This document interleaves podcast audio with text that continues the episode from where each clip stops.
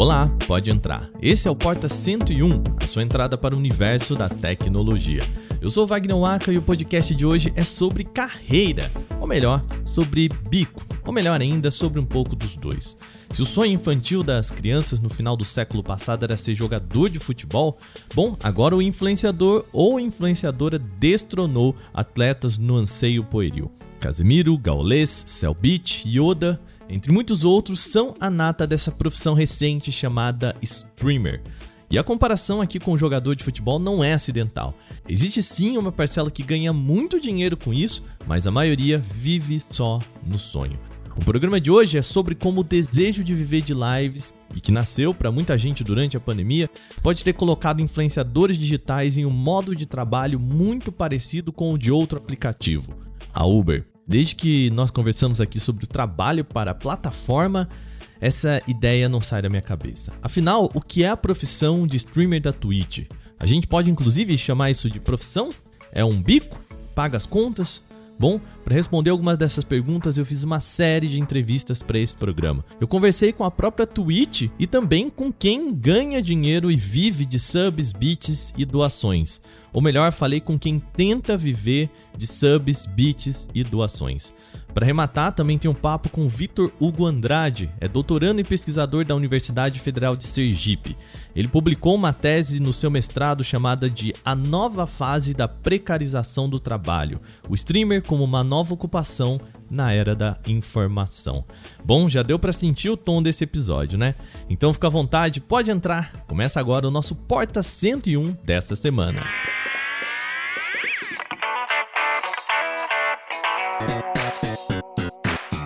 Olá, seja bem-vindo e bem-vinda ao Porta 101. Esse é o nosso podcast semanal, no qual a gente mergulha em um tema específico do universo da tecnologia. Se você quer notícias diárias, também a gente tem podcast aqui no Canal Tech. É só você seguir o nosso outro feed, que de terça a sábado a gente tem os temas mais importantes do seu dia.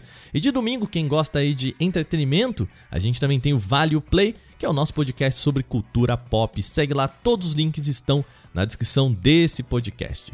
Outro recado rápido aqui para você é que na semana que vem a gente vai fazer um episódio especial naquele formato que vocês pedem há tempos é o CT Responde. Eu convidei o Adriano Ponte para vir responder umas perguntinhas que vocês mandam pra gente. E para esse programa ficar legal, a gente precisa de perguntas legais. Você pode participar dessa, é só mandar para canaltech.ch/responda a sua pergunta, ou também usar o link aqui na descrição do programa. De novo, canaltech.ch/responda. A gente quer perguntas legais sobre como é trabalhar na tecnologia, carreira, o nosso trabalho aqui no Canaltech, enfim, usem a criatividade. A gente só não vai responder qual celular comprar, o seu aparelho X compensa mais que o Y, beleza? Isso é outro programa. Então, mande a sua pergunta canaltech.ch/responda ou no link aqui na descrição desse podcast.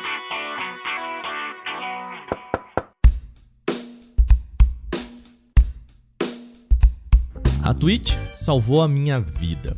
Essa foi a frase que ouvi de um DJ chamado Antônio Luiz Mota em maio de 2020. Ele é um rapaz de meia idade que prefere ser chamado de Tony e é conhecido como um dos criadores da Trash 80s, uma das baladas mais famosas do centro de São Paulo. Só que a pandemia da Covid-19 arrasou o seu setor. Tony me disse na época, em uma entrevista pela internet, que foi realizando shows pela Twitch, que ele conseguiu passar mês após mês na pandemia.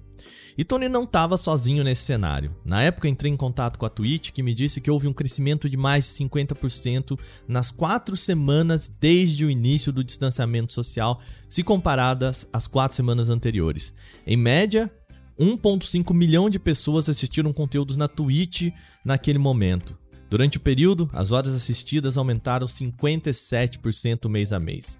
Só que o isolamento social passou e, bom, as pessoas não estão mais em frente ao PC assistindo a DJs tocarem em uma sexta noite. A rede social não abre esses números, mas um site chamado Twitstats levanta informações tanto de audiência quanto da quantidade de produtores e ajuda a entender o que aconteceu depois da pandemia. No gráfico é possível um salto gigante durante o período mais acirrado da Covid-19. Em janeiro de 2020 havia em média 53 mil pessoas fazendo lives. O número subiu para 93 mil pessoas em abril do mesmo ano, um crescimento de 75%. E a audiência acompanhou esse salto, tá?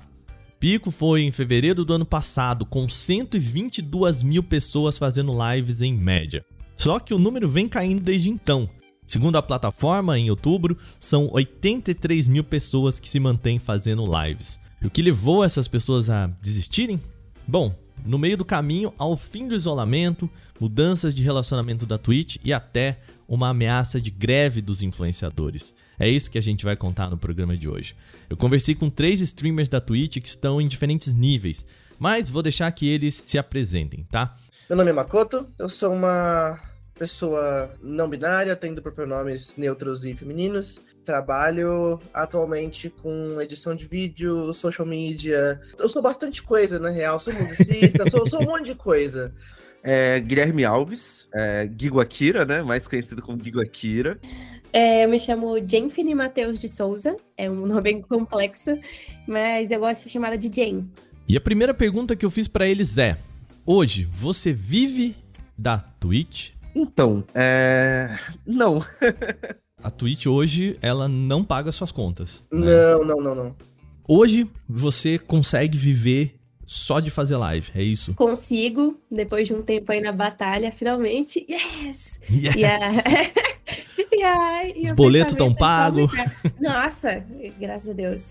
Quanto tempo você tá nessa? Tem dois anos que eu faço lives que eu streamo. Bom, já deu para perceber que o papo de hoje aqui não vai ser nada simples. Eles vão entrar e sair nas conversas com a gente sobre como é trabalhar na Twitch. São três pessoas em três diferentes níveis, com diferentes visões sobre a profissão. Mas antes de descobrir o que eles pensam sobre a plataforma, nada melhor do que ouvir a própria empresa. No começo de outubro aconteceu a Brasil Game Show, maior evento de games da América Latina. O evento reuniu público voltado a jogos, imprensa e, claro, muitos influenciadores. Um dos principais pontos de encontro deles foi o gigantesco stand da Twitch. Segundo a assessoria da empresa, foram 640 influenciadores, ou melhor, parceiros, como a companhia gosta de chamar. A Twitch teve aproximadamente 70 parceiros transmitindo por mais de 70 horas nos stands de streaming. Além de encontros, foram realizados também 60 atividades no palco. Eu fui convidado pela Twitch a entrar no lounge recheado de rostos familiares, mas eu não sou um influenciador da Twitch. Eu tava lá por outro motivo. Eu fui bater um papo com Inácio Estanha, que é vice-diretor da Twitch para a América Latina.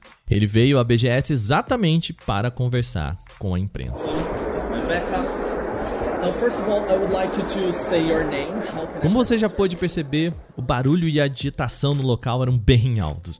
Stanha conversou comigo em inglês e por esses dois motivos, de, pelo barulho e pela língua diferente, você vai ouvir a voz do vice-presidente dublada por Gabriel Rime nesse podcast. A primeira pergunta que eu queria saber é o que faz o Brasil um lugar diferenciado do resto do mundo em relação à Twitch. Fazer lives é sobre gerar suas próprias narrativas. As pessoas querem torcer mesmo que você seja muito ruim no jogo. E eu acho que o brasileiro é muito bom nisso. Você pode ir num canal de um pro player ou alguém começando a jogar agora e as pessoas já têm essa conexão, elas começam a criar uma comunidade. Isso independe de qual assunto seja. O que eu acho incrível sobre o Brasil é que vocês conseguem criar uma comunidade sobre absolutamente qualquer coisa. Bom, mesmo com essa resposta bastante treinada, Stânia conta pra gente um traço bem brasileiro da audiência. Embora o nosso país seja um espaço de acolhimento e comunidade, nós não temos uma cultura importante de quem faz lives, que é a cultura da gorjeta. Eu já explico mais sobre isso, mas vamos seguir com o papo aqui. A minha próxima pergunta breve para Estanha é sobre profissionalização. Afinal, como uma pessoa pode viver ganhando na Twitch?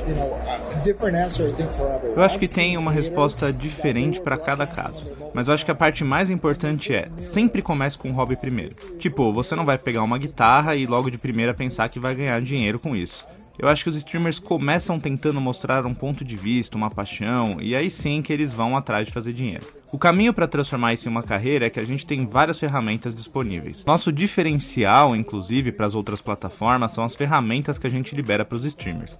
Você tem os bits, por exemplo, de modo que você pode apoiar um influenciador. Pensa assim, toma 100 bits por essa jogada que eu achei legal. Nós temos também as inscrições. Você pode se inscrever em um canal e todo mês receber benefícios por isso. Você tem os comerciais também para, por exemplo, fazer um intervalo e deixar rodando alguns desses vídeos. E temos as extensões que oferecem bits também. Em resumo, você pode gerar várias formas diferentes de receita. Então, o que eu posso dar de conselho é: aprenda sobre todas as ferramentas que você tem. Entenda também isso primeiro como um hobby, como transmitir uma paixão, um ponto de vista. Mas mais importante de tudo, construa uma comunidade. Os criadores mais bem-sucedidos da plataforma escutam muito a sua audiência, perguntam como eles gostariam de colaborar, criam metas secundárias, emojis para quando a pessoa doa e outros detalhes. Então, é importante você gastar um tempo entendendo a sua comunidade, o que eles querem. E aí depois você faz isso virar realidade. Estamos aqui falando de bits, subs, doações, metas, muitos termos que podem confundir alguém de fora. Na Twitch você pode ter duas designações. A primeira é ser um afiliado. E nesse caso você pode fazer renda ganhando doações em bits, que basicamente são a moeda mais simples da plataforma. A maioria dos meus ganhos dentro da Twitch, elas vêm através dos bits. Os bits dentro da Twitch é assim, tipo, é, um bit vale um centavo de dólar, entendeu? Se a pessoa dá 100 bits, eu ganho um dólar. Se a pessoa dá um sub, a gente que é streamer, a gente ganha 50 centavos de dólar. Então, 100 bits hoje, hoje valem mais do que um sub, entendeu? Então, é, isso vai da nossa comunicação. A gente fala, ah, gente, é, apostem nos bits. Quer apoiar a gente? Apoie é, dando os bits e tal. Então, por isso que a gente insiste nisso. Tipo, Porque a pessoa investe menos, né? Ela precisa gastar menos para reverter mais para você, isso, né? Menos isso. fica com a plataforma, né? Sim. Não, mas assim, os subs, eles são importantes porque eles ajudam a você. É, como, como eu posso dizer assim, consolidar a sua audiência e a sua comunidade, entendeu? Você pode fazer mais ativações com os subs. E isso é muito bom. Mas é, a gente tem monetizado o trabalho dentro da Twitch com os bits, né? É, é isso que, que vem fortalecendo a gente. Só que na Twitch você também pode receber com os subs. Essas são as inscrições ou assinaturas que dão acessos a uma série de benefícios de acordo com o nível que a pessoa se inscreve. E é uma inscrição mensal, tá? Atualmente existem opções de assinatura de R$ 7,90, R$ 15,99 ou R$ 39,00. Em todas, a Twitch fica com uma parte do dinheiro e o restante vai para o dono do canal. Anteriormente, os influenciadores ganhavam em dólar, só que no ano passado a Twitch mudou essa política, passando a atualizar a quantia para reais e isso, bom, não agradou as pessoas. Segundo a empresa, os streamers passariam a ganhar menos, mas o aumento de inscritos faria essa balança. Mas nem todo mundo acredita que isso aconteceu. O, com, com, essa nova política de preços, o, o nosso ganho na Twitch caiu muito, né? A, a, Você tem uma minha... noção da, da, da, ideia do quanto caiu? Não, assim, eu não, eu não consigo é, te falar isso em números, assim. Uhum. É, mas caiu entendeu? Tipo, em comparado a antigamente, quando se praticava os preços é, anteriores, assim. Então, é, logo quando eu sou uma pessoa bem realista, bem pé no chão, e eu fazia engenharia, então eu sei o básico de, de, de cálculo, né? quando teve essa mudança e falaram assim, ah, mas mais gente vai ter subs, então a renda pode aumentar. Isso é para quem tem um grande fluxo de viewers. Quem tem, tipo assim, sei lá, 10 mil pessoas na live e esse recebe 5 mil subs, provavelmente ele, ele vai começar a receber uns 10 mil ou mais, porque geralmente a gente recebe mais subs do que pessoas que ficam assistindo nossa live. E só que quem tem um fluxo pequeno, isso não aconteceria. Você receberia o mesmo tanto, às vezes o dobro, só que o dobro já não dá, ele não dava o valor antigo, entendeu? Se você recebesse, recebia, sei lá, 400 subs, se eu recebesse 800, não ia dar valor dos 400. Então a conta não fechava. E realmente foi o que aconteceu. É, no mês, sei lá, digamos que eu peguei. Isso foi bem no começo da minha live que começou essas mudanças. Foi quando eu, eu ainda tinha começado a receber, sei lá, eu tava nos primeiros meses. E minha renda caiu, é, tipo, um quarto, assim, de um mês pro ai, outro. Ai, ai. E o desespero? Nossa, eu vou te falar, eu consegui recuperar agora, mais de um ano depois. Agora que eu consegui voltar ao, ao que eu recebia antes da mudança. Bom, hoje quanto ganha uma pessoa que faz lives? Bom, na época dessa mudança, a nossa reportagem foi atrás de entender quanto que basicamente uma pessoa precisava trabalhar para fazer o dinheiro na Twitch. Um streamer recebe, em média, 40 centavos de dólar, ou seja, aproximadamente 2 reais, a cada inscritos em um canal na Twitch com novos valores. Antes da redução, o repasse se aproximava de R$ 6,80 por inscrito. Criador de conteúdo na plataforma, o perfil Gamer de Esquerda calculou que os produtores de conteúdo precisam de 523 inscritos, os subs, as pessoas que vão lá e assinam o canal, para chegar a um salário mínimo de R$ 1.100 por mês. Isso é um número alto de inscritos e demanda investimento de tempo, material e capital criativo para cultivar uma comunidade disposta a pagar para assistir ao canal. Abrindo seus números, o próprio Gamer de Esquerda escreveu que levou mais de um ano para gerar 100 dólares na plataforma, ou seja, perto de 540 reais, com inscrições e visualizações. O perfil já conta com mais de 15 mil seguidores. E nesse mês, o, a empresa propôs outra mudança voltada agora para os seus parceiros. Esses são usuários com maior audiência que recebem alguns benefícios, podem ser destacados na página inicial e ganham uma fatia mais generosa. A mudança nesse caso foi reduzir o ganho de inscritos de 70% para 50% em todos os streamers parceiros. Em troca, a Twitch passa a retirar a exclusividade, ou seja, as pessoas podem fazer transmissões em outras plataformas como YouTube e Facebook Gaming. Bom, já ficou claro que ganhar dinheiro na Twitch não é fácil, mas qual que é o caminho então? Para entender como que funciona a renda de quem vive na Twitch, é preciso olhar para o caso, por exemplo, da Jane. Atualmente, embora o trabalho seja com as lives, o dinheiro todo não vem de lá. Hoje você diria que a, a, sua você consegue viver de lives e Twitch por causa da plataforma ou por conta das consequências que essa plataforma te dá, né? Como você diz, ah, parcerias, publicidades, de onde vem de fato a grana que você consegue pagar suas contas? Das consequências da plataforma. É 50% da minha renda hoje é plataforma e 50% é fora da plataforma. E eu pretendo ainda abranger mais, quero pegar uns 70 fora e se possível nem, nem precisar, mas ela funciona como uma vitrine. É, é, especificadamente isso. Por, eu sou, como eu sou pequena, ainda é 50 por 50, mas eu sei que pessoas maiores é tipo, sei lá, 20% plataforma, o resto que eles ganham é fora. Então a gente também tem que. É, passinhos, conforme você vai subindo, essa vai. No começo é muito só a plataforma, sua renda é só a plataforma, e conforme você vai crescendo, você vai andando com seus próprios pés, a plataforma vira só uma vitrine e você tira renda mais de fora. O que acontece, sendo uma pessoa que trabalha com internet e que já trabalhou com influencer, as pessoas às vezes me perguntam, tipo, ah, como é que é trabalhar com YouTube? Como o YouTube dá dinheiro, entre outras coisas. Eu falo, não, o YouTube não dá dinheiro o, o, que a pessoa recebe com o YouTube é muito pouco perto do que ela tem como profissão. Eu acho que influencers no geral, tanto em live quanto, quanto fazendo vídeo no YouTube, quanto TikTok, etc., é, precisa entender isso, que a plataforma ela não é realmente o que vai te dar um salário. Assim, eu acredito que a Twitch pode acabar dando sim um salário fazendo uma profissão. Tem streamers muito grandes e que recebem principalmente com isso. É, o próprio Alan Zoca, eu nunca vi, pelo menos, ele aparecendo no comercial de TV, as propagandas que ele faz direto na live.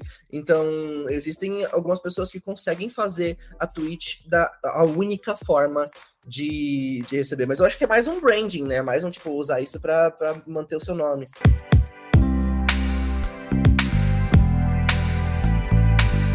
Durante a minha conversa com as pessoas que vivem na Twitch, eu percebi muitas semelhanças com o trabalho chamado de plataformização. Um assunto que eu discuti já aqui com o Rafael Grohman no episódio em que a gente fala sobre fazendas de cliques. É o trabalho mediado por plataformas como Uber, iFood, entre outros. A Twitch é muito parecida com isso. Você faz o seu horário, ganha por tempo, não tem relação trabalhista e sofre de mudanças repentinas da companhia. Aliás, os três entrevistados me disseram que gostariam que a profissão deles fosse regulamentada. Mas não foi eu que tive esse pensamento. O olhar de como a Twitch entra nesse novo tipo de trabalho é também compartilhada por Vitor Hugo Andrade. Ele é pesquisador na Universidade Federal de Sergipe e publicou a tese de mestrado chamada A Nova Fase da Precarização do Trabalho: O streamer como uma nova ocupação na era da informação. Bom, pelo título, já dá para ver que ele tem um olhar bem crítico sobre o tema. E é por isso que eu chamei o Vitor para bater um papo comigo no Porta 101. Tudo bem, Vitor? Seja bem-vindo ao nosso Porta 101. Como é que vai? Bom dia, Wagner. É uma honra estar aqui. Primeiro, é, conta para os nossos ouvintes aqui e as nossas ouvintes qual que é o seu trabalho, né? O que, que você faz para a gente entrar aqui no assunto? Bom, primeiramente eu sou sociólogo, fiz mestrado em sociologia e agora estou fazendo meu doutorado em sociologia também. Minha área de pesquisa é a sociologia do trabalho. Dentro dessa área, a gente tenta analisar, a gente tenta observar as relações, a transformação né, histórica das relações de trabalho que se dá desde a Revolução Industrial, pelo menos. Né?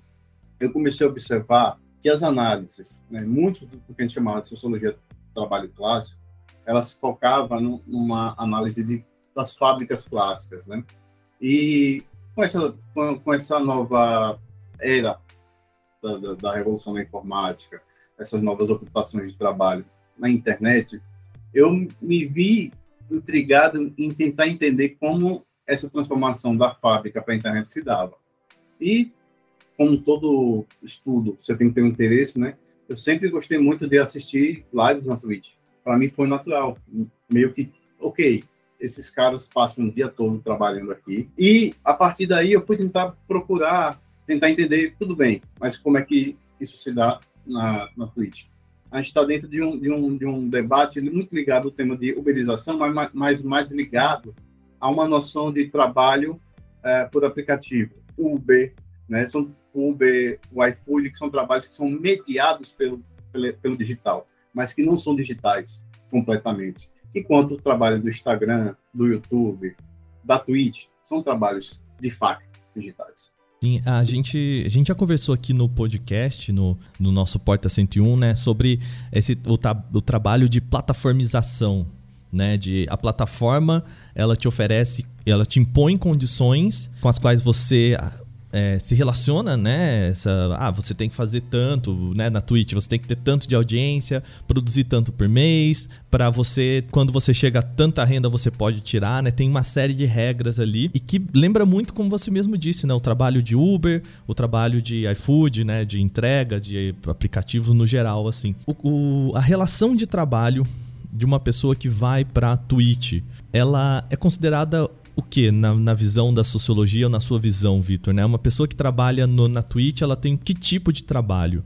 Nós temos uma concepção de senso comum, né? isso é uma concepção que, que trabalho é o que você faz que dá dinheiro. Se não dá dinheiro, não é trabalho. Bem, sociologicamente, trabalho não está ligado muito a essa ideia de que se é o que dá dinheiro, é trabalho. Inclusive, tem muitos trabalhos que não dão dinheiro, né? Em relação ao, ao streamer, está mais ligado à ideia de emprego, né? Do ponto de vista sociológico, nós não podemos considerar emprego, né?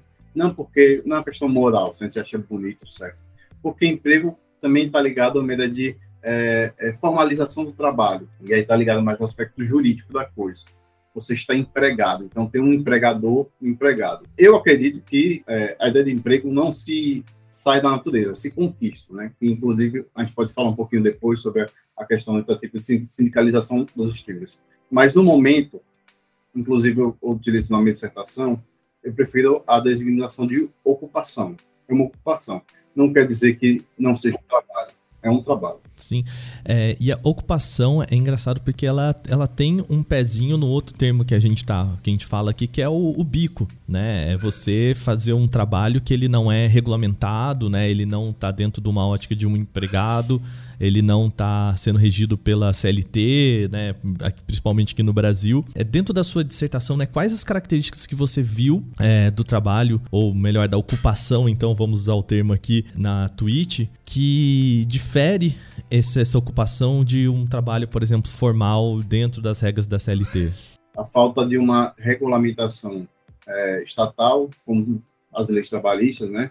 Falta de CLT, né? Que consiga fazer com que o, o streamer, no caso, tenha direito a, a, a uma jornada de trabalho delimitada, férias, décimo terceiro, é, aposentadoria. Esse aspecto tem mais coisas, mas esse é um aspecto objetivo, para resumir.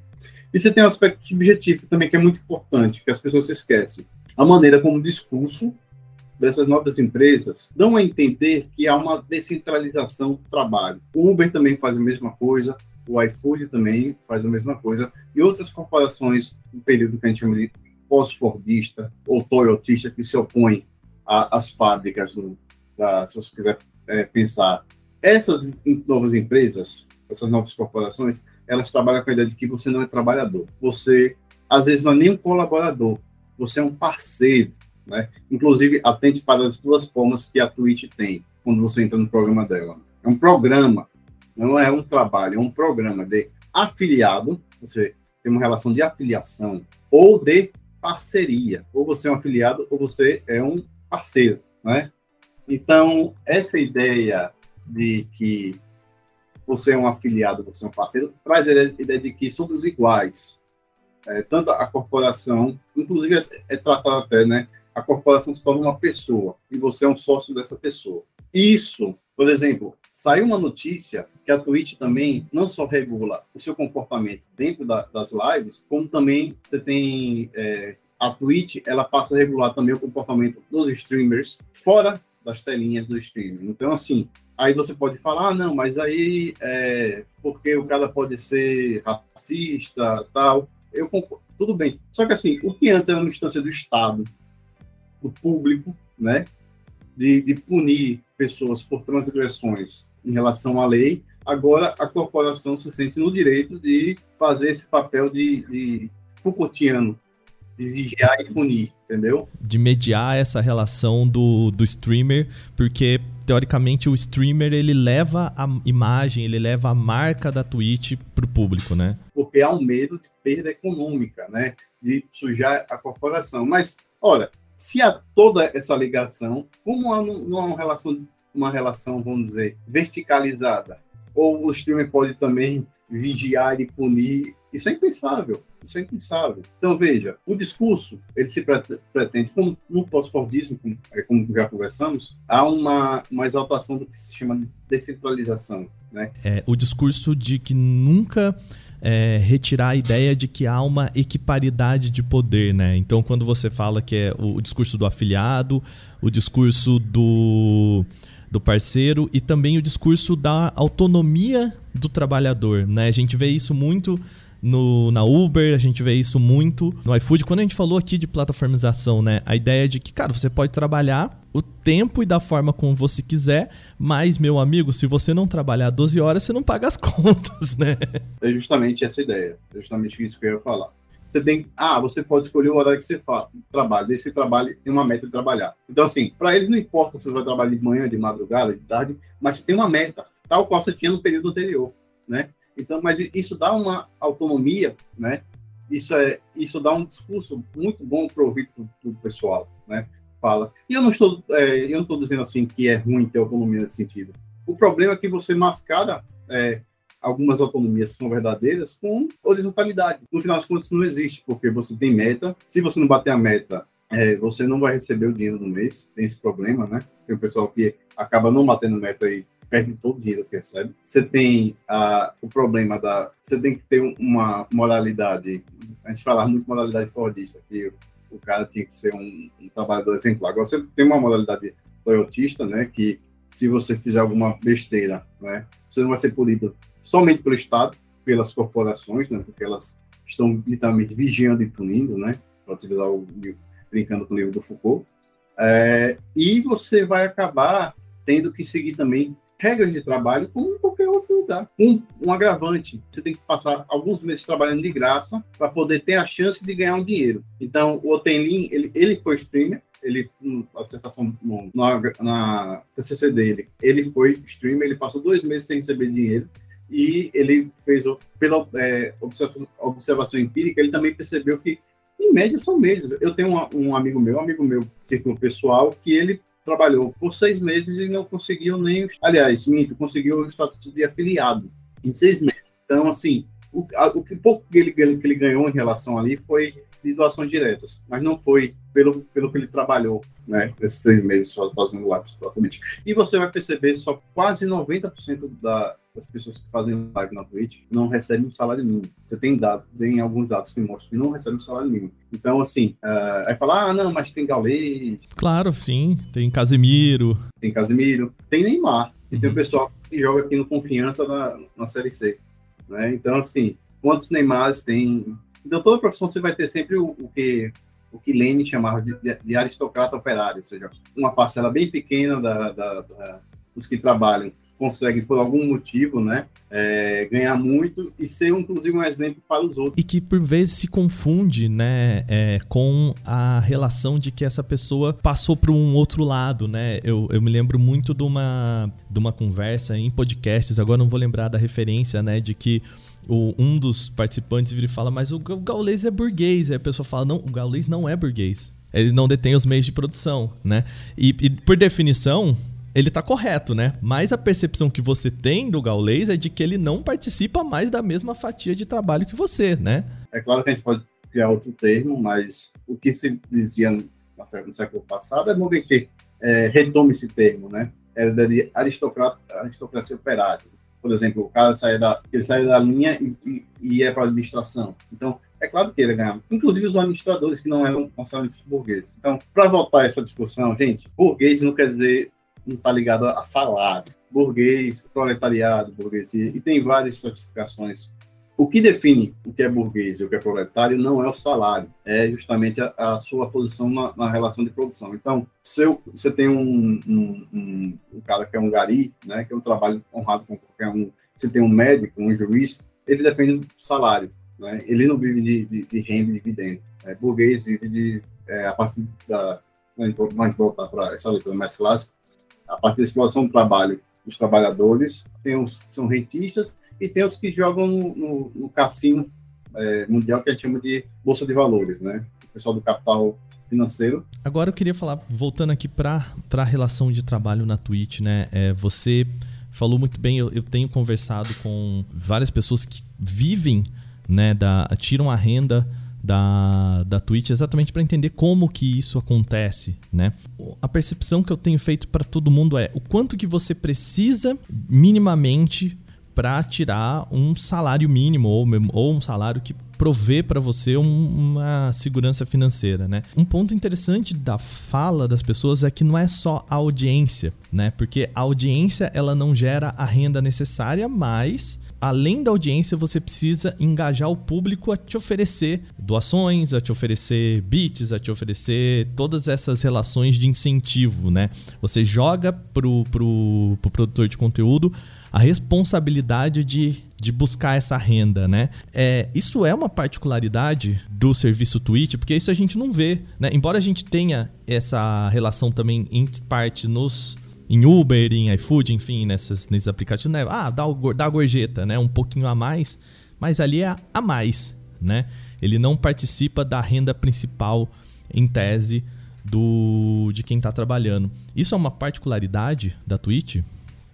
Sim. É, o espectador na, nesses trabalhos é, da, da, era digital, eles não são meramente passivos. Inclusive, eu, cito o espectador, eu uso o termo espectador engajador. Por quê? Porque o espectador engajador, ele tem uma protuberância muito importante, não só com a live, como ele molda o streamer, né?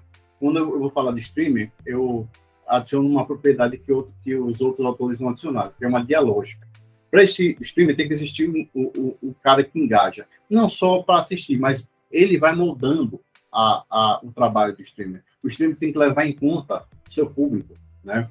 se ele quiser realmente conseguir ir para frente no, no, na Twitch. Então, ele tem que levar em conta o que o seu público acha, pensa, né? Se formam comunidades Discord, fandom, né, que é o termo que o pessoal usa hoje, desses streamers. E ela serve também como base material, não só como base simbólica de reconhecimento, mas como base material econômico. Ou seja, você tem pessoas ali que, por gostarem de você, se cria uma relação afetiva. E aí a gente sai dessa para a segunda questão.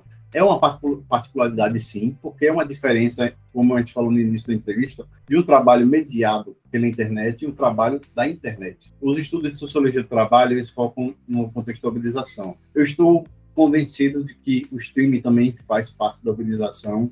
O pessoal do, Instagram também está ligado, TikTok agora que, que veio. Só que existem particularidades, e essa é uma das particularidades. Você matou a charada. Por quê? Porque justamente o que eles estão prestando, eles estão prestando também, é ao fato de que eles podem ser influenciadores digitais. Aí você pode falar, Vitor, mas o cara que é Uber e o cara do iPhone não pode. Pode ser sim, tudo bem, mas ele tem que. É, ele não está no trabalho dele em si. Você tem essa potencialidade em você. Por quê? Porque eles não estão trabalhando com a internet, eles estão trabalhando pela internet para poder fazer seu, seu, seus serviços. Então, é uma particularidade sim, por quê? Porque o Twitch, pelo que eu consigo compreender, se dá justamente pela, por essa, essa relação de afetividade entre as pessoas que assistem e o cara que faz lives, né? Você não tem afetividade, você não sabe, às vezes, desculpe, estou sendo sincero aqui, as pessoas não sabem quem é o entregador, também não sabem quem é o Uber, não se importam muito com isso, né? Você, ah, eu quero ir para algum lugar, tá, tudo bem, quem vier, vai, né? Isso não acontece na hora que você vai ver TikTok. Tudo bem, você pode estar procurando alguém, mas a partir do momento que você gosta de alguém, fala, pô, eu vou ver tal cara, eu vou ver tal streamer, eu vou ver tal youtuber, eu vou ver tal pessoal do Instagram. Então, há uma relação, vamos dizer, de admiração, de reconhecimento, né? E essa relação de reconhecimento, ela também gera a, a relação econômica, né? Ah, pô, um cara que o cara pode fazer live, então eu vou ajudar ele. Então, os streamers, eles também cultivam essa relação de conhecimento, obviamente, e aqui e aqui eu vou inverter a relação, primariamente por razões econômicas, né? Mas também por reconhecimento. Por quê? Porque o cara, pô, preciso pagar minhas contas. Mas é legal que as pessoas gostem do meu trabalho. Então, é uma particularidade, sim, e é uma particularidade que serve, inclusive, para proteger dessas deficiências que, que, que, a Twitch também promove. Já que nada é garantido, esse é o, é o lema do, do, do pós-político. Nada é garantido, tudo é instável.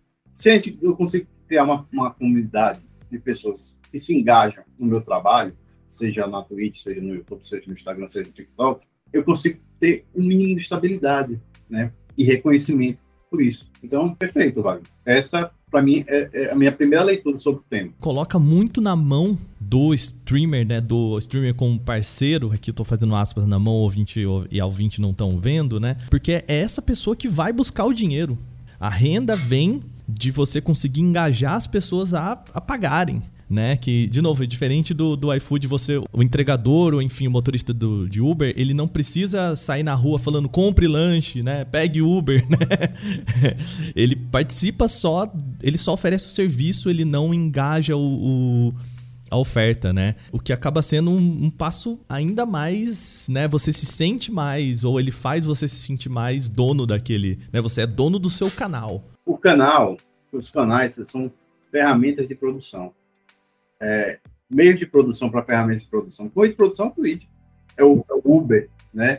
É onde tem um artigo da Virginia Fontes que ela vai falar sobre os meios sociais de produção, que é justamente essa ideia da, da de que, para além do, do, meio de produção, você tem um aspecto social, em que você tem redes que centralizam. Veja, a gente fala muito de centralização, mas todas essas redes são centralizadoras, por excelência. Elas são descentralizadoras dentro delas, mas elas centralizam em si, né?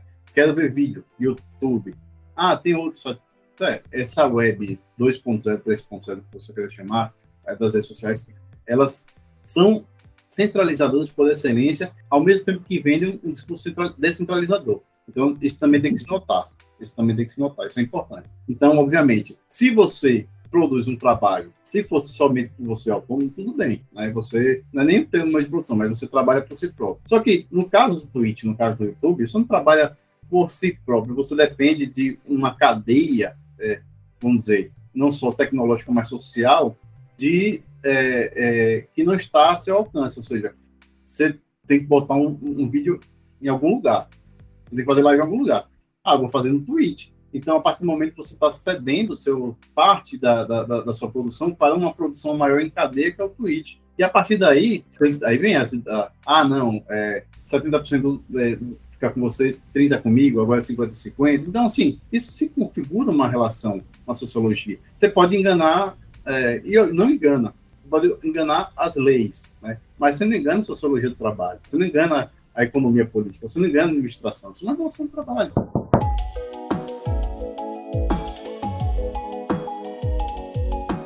Pouco mais de um ano atrás, em 23 de agosto, os streamers se organizaram no chamado Apagão da Twitch. Um grupo formado de pequenos e médios criadores de conteúdo prometeram realizar uma greve, suspendendo as transmissões ao longo do dia. Se o termo apagão lembra algo como o break dos entregadores e motoristas, é porque a inspiração veio daí mesmo. O apagão da Twitch tem inspirações em paralisações de motoristas e entregadores de aplicativos como Uber e iFood, aproximando ainda mais essas duas categorias. O movimento chegou a ter adesão de algumas pessoas por aqui, mas foi modesto. O perfil criado, chamado de União dos Streamers, foi para organizar um manifesto em relação a isso. De acordo com esse próprio perfil, foram cerca de apenas 3 mil apoiadores que assinaram esse documento. Deu certo? Bom, é isso que eu perguntei ao Vitor. A gente teve recentemente a, uma tentativa, ou melhor, eu acho que o termo que eu gostaria de usar aqui é uma discussão em redor disso, né? Porque tentativa é, é outro outro negócio, né? Mas assim, é, começou-se a falar sobre a, a ideia de categorizar, né? De ter, de entender o streamer como uma categoria, né? De como iguais, enfim, união, né?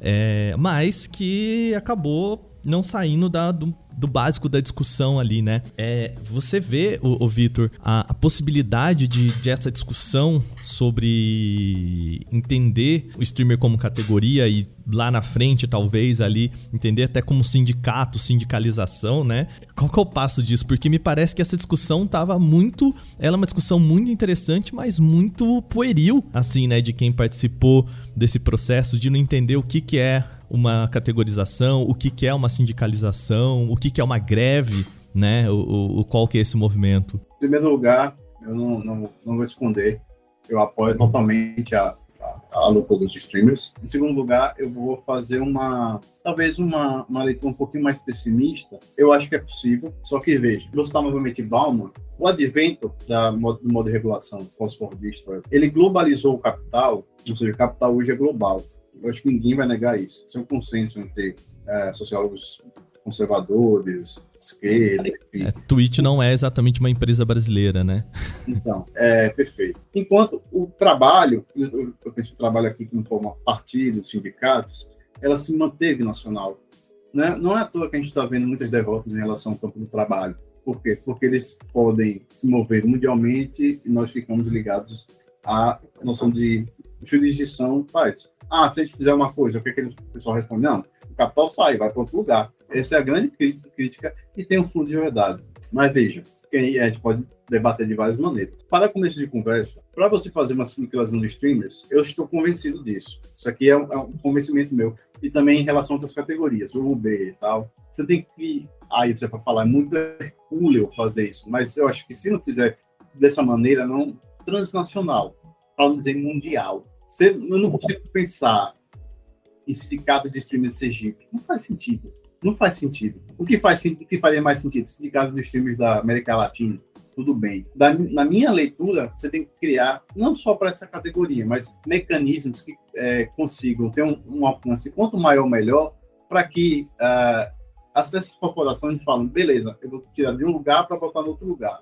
Eu vou melhorar em um lugar e melhorar em outro lugar. Então, a pressão e aqui traz minha melancolia, porque quando eu estava terminando minha dissertação, explode essa, essa inclusive com um conterrâneo meu, né, que é o Pipoca. Pipoca é, tava na vanguarda disso. Ele e outros, né? Ele é daqui de Sergipe, né? Não sei se ele mora aqui em Sergipe ainda, mas ele estava aqui. Porque eu, eu vi algumas, algumas, algumas tentativas, assim, de, ah, apagão da Twitch. Isso está escrito em português, isso vai ter alcance. Se todos quisessem, países de língua lusófona e também não tem é, é, é, um movimento assim nacional. Eu não estou querendo desmobilizar, gente, pelo amor de Deus. Muito pelo contrário, eu quero mobilizar. Só que não é interessante pensar essa articulação que o Picoca fez. Se ele tiver interesse, eu recomendaria. Converse com os times estadunidenses, converse com os times canadenses, converse com os times da, da Ásia, do Japão, né, Coreia do Sul. É importante começar esse.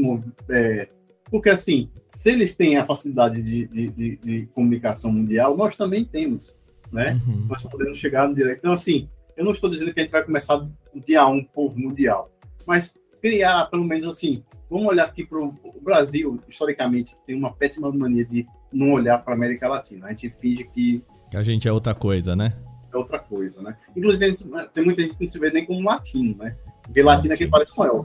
Português não é, não é latino, não. Eu tenho certo pessimismo em relação a tentativas nacionais, limitadas geograficamente de intervenção. Porque, beleza, ah, chega no Twitter e alguém fala, ah, cara, olha, é, os brasileiros hoje não fizeram live. Beleza, você perdeu 1% da... eu não quero desmobilizar, eu quero. Sim, sim, sim. Vamos, vamos tentar levar é, a sério, vamos tentar entender a complexidade do, do assunto, né? É, até porque, né, o Vitor, a categorização, ela é isso, né? É você juntar um, um corpo suficiente que tenha, né, que tenha capacidade de combater uma empresa que tem uma relação de poder muito maior que a sua. E se esse, se esse grosso não se junta, não há nada, né? E é global. Por uhum. isso que eu falo, Volta. Não, você pode ter uma, uma, uma, uma franquia em Sergipe dos sindicatos dos times, mas os sindicatos dos times tem que ser, para mim, pelo menos, pelo menos, transnacional, continental, né? Ah, tem aqui os franquia, sindicato de streamers, parte de Sergipe, aí tem um, um, uma organização física, se precisar ter, mas está ligado a, ao nacional. E, veja, isso não é uma ideia muito, muito, muito nova, até porque os sindicatos, historicamente no Brasil, mesmo a limitação do Estado, são nacionais. A CUT é nacional, não é a São Paulo, ABC Paulo, não, é nacional. Então tem que se pensar também dessa maneira, né? Mas mais ainda, porque a gente superou esse modo de regulação. A gente está falando agora de uma, uma população mundial. Então, assim, ah, mas o que eu tenho a ver com o pessoal lá do Sri Lanka, da Burkina Faso? O que vocês podem ser totalmente diferentes na questão da identidade em tudo, mas tem um fio que liga você, que é a questão de classe. Seus interesses materiais são os mesmos. Aí você pode falar, ah, tá, mas do Gaules não é. Posso estar errado, gente. Posso estar errado. Mas, salvo engano, salvo engano, pelo que entendi, o Gaules meio que se opôs a esse processo. Posso estar muito errado. Se ele tiver, desculpe, já digo de antecedência, não quero arrumar briga com ninguém, mas é, é, do ponto de vista do Gaules, também não, não faz muito sentido. Por quê? Porque Gaules é o Gaules. O Gaules é um cara que está no topo. Vou dar um outro exemplo. Vou dar um exemplo. Você vê a centralização da plataforma. Se você for no Twitch Stats agora, em qualquer momento do dia, e você pegar a, a lista lá de. que é um site de estatística, né? Se você pegar os 10 primeiros eh, streamers, eles concentram de 15 a 25% da, da, da taxa de visualização total da plataforma. Os 10 primeiros. E a plataforma tem meio milhão de streamers, 300, 400 mil todos os dias. Então, assim, uh, uh, se 10 concentram um quarto, um terço, um quarto do negócio. Então, assim, tudo bem, esses 10 não querem, mas você tem meio milhão de gente que então, assim, novamente, volta a questão. Tá, tudo bem, tem Neymar. Ok, se você não for Neymar, cara, sinto muito. Você tá no. Tá na base, meu amigo, é tá isso. Base, Perfeito. Vitor, pra gente fechar aqui, tem mais alguma coisa que eu acabei não lhe perguntando que você acha que é essencial para esse debate? Minha dissertação, para quem tiver interesse, é, é introdutória. Eu não estou encerrando, eu estou iniciando, se é que eu posso falar isso. Se você me permitir, eu quero fazer até um meio que um mexendo jabá aqui, por favor. Ah, que quem tiver interesse, a minha dissertação está disponível na, pela internet, mas é, eu fui convidado recentemente, eu não posso falar o nome da editora, que me convidou a publicar meu, meu, minha, dissertação, minha dissertação como livro. Nessa publicação, eu já adianto que eu vou adicionar mais coisas. Eu vou falar um capítulo, fazer um capítulo a mais sobre um balanço desse movimento da União dos Streamers. Quem quiser ler a dissertação já está disponível online, mas quem quiser esperar, meio do ano, mais tardar, o livro provavelmente vai estar na venda. Então, agradeço muito esse espaço para divulgar o livro. Imagina. Então, lembrando a vocês, eu vou deixar o link aqui na descrição desse podcast para a dissertação do Vitor, né, para facilitar. A gente sabe que as URLs nem sempre são amigáveis, né, Vitor, assim, para a gente compartilhar aqui e falar para você. Então, tá aí na descrição do podcast, tá no nosso site. Vai lá dar esse page view pra gente também acompanha, que é um trabalho muito legal. Vitor, mais uma vez, obrigado por bater esse papo aqui com a gente aqui no Canaltech, viu? Muito obrigado, pai. Eu que agradeço.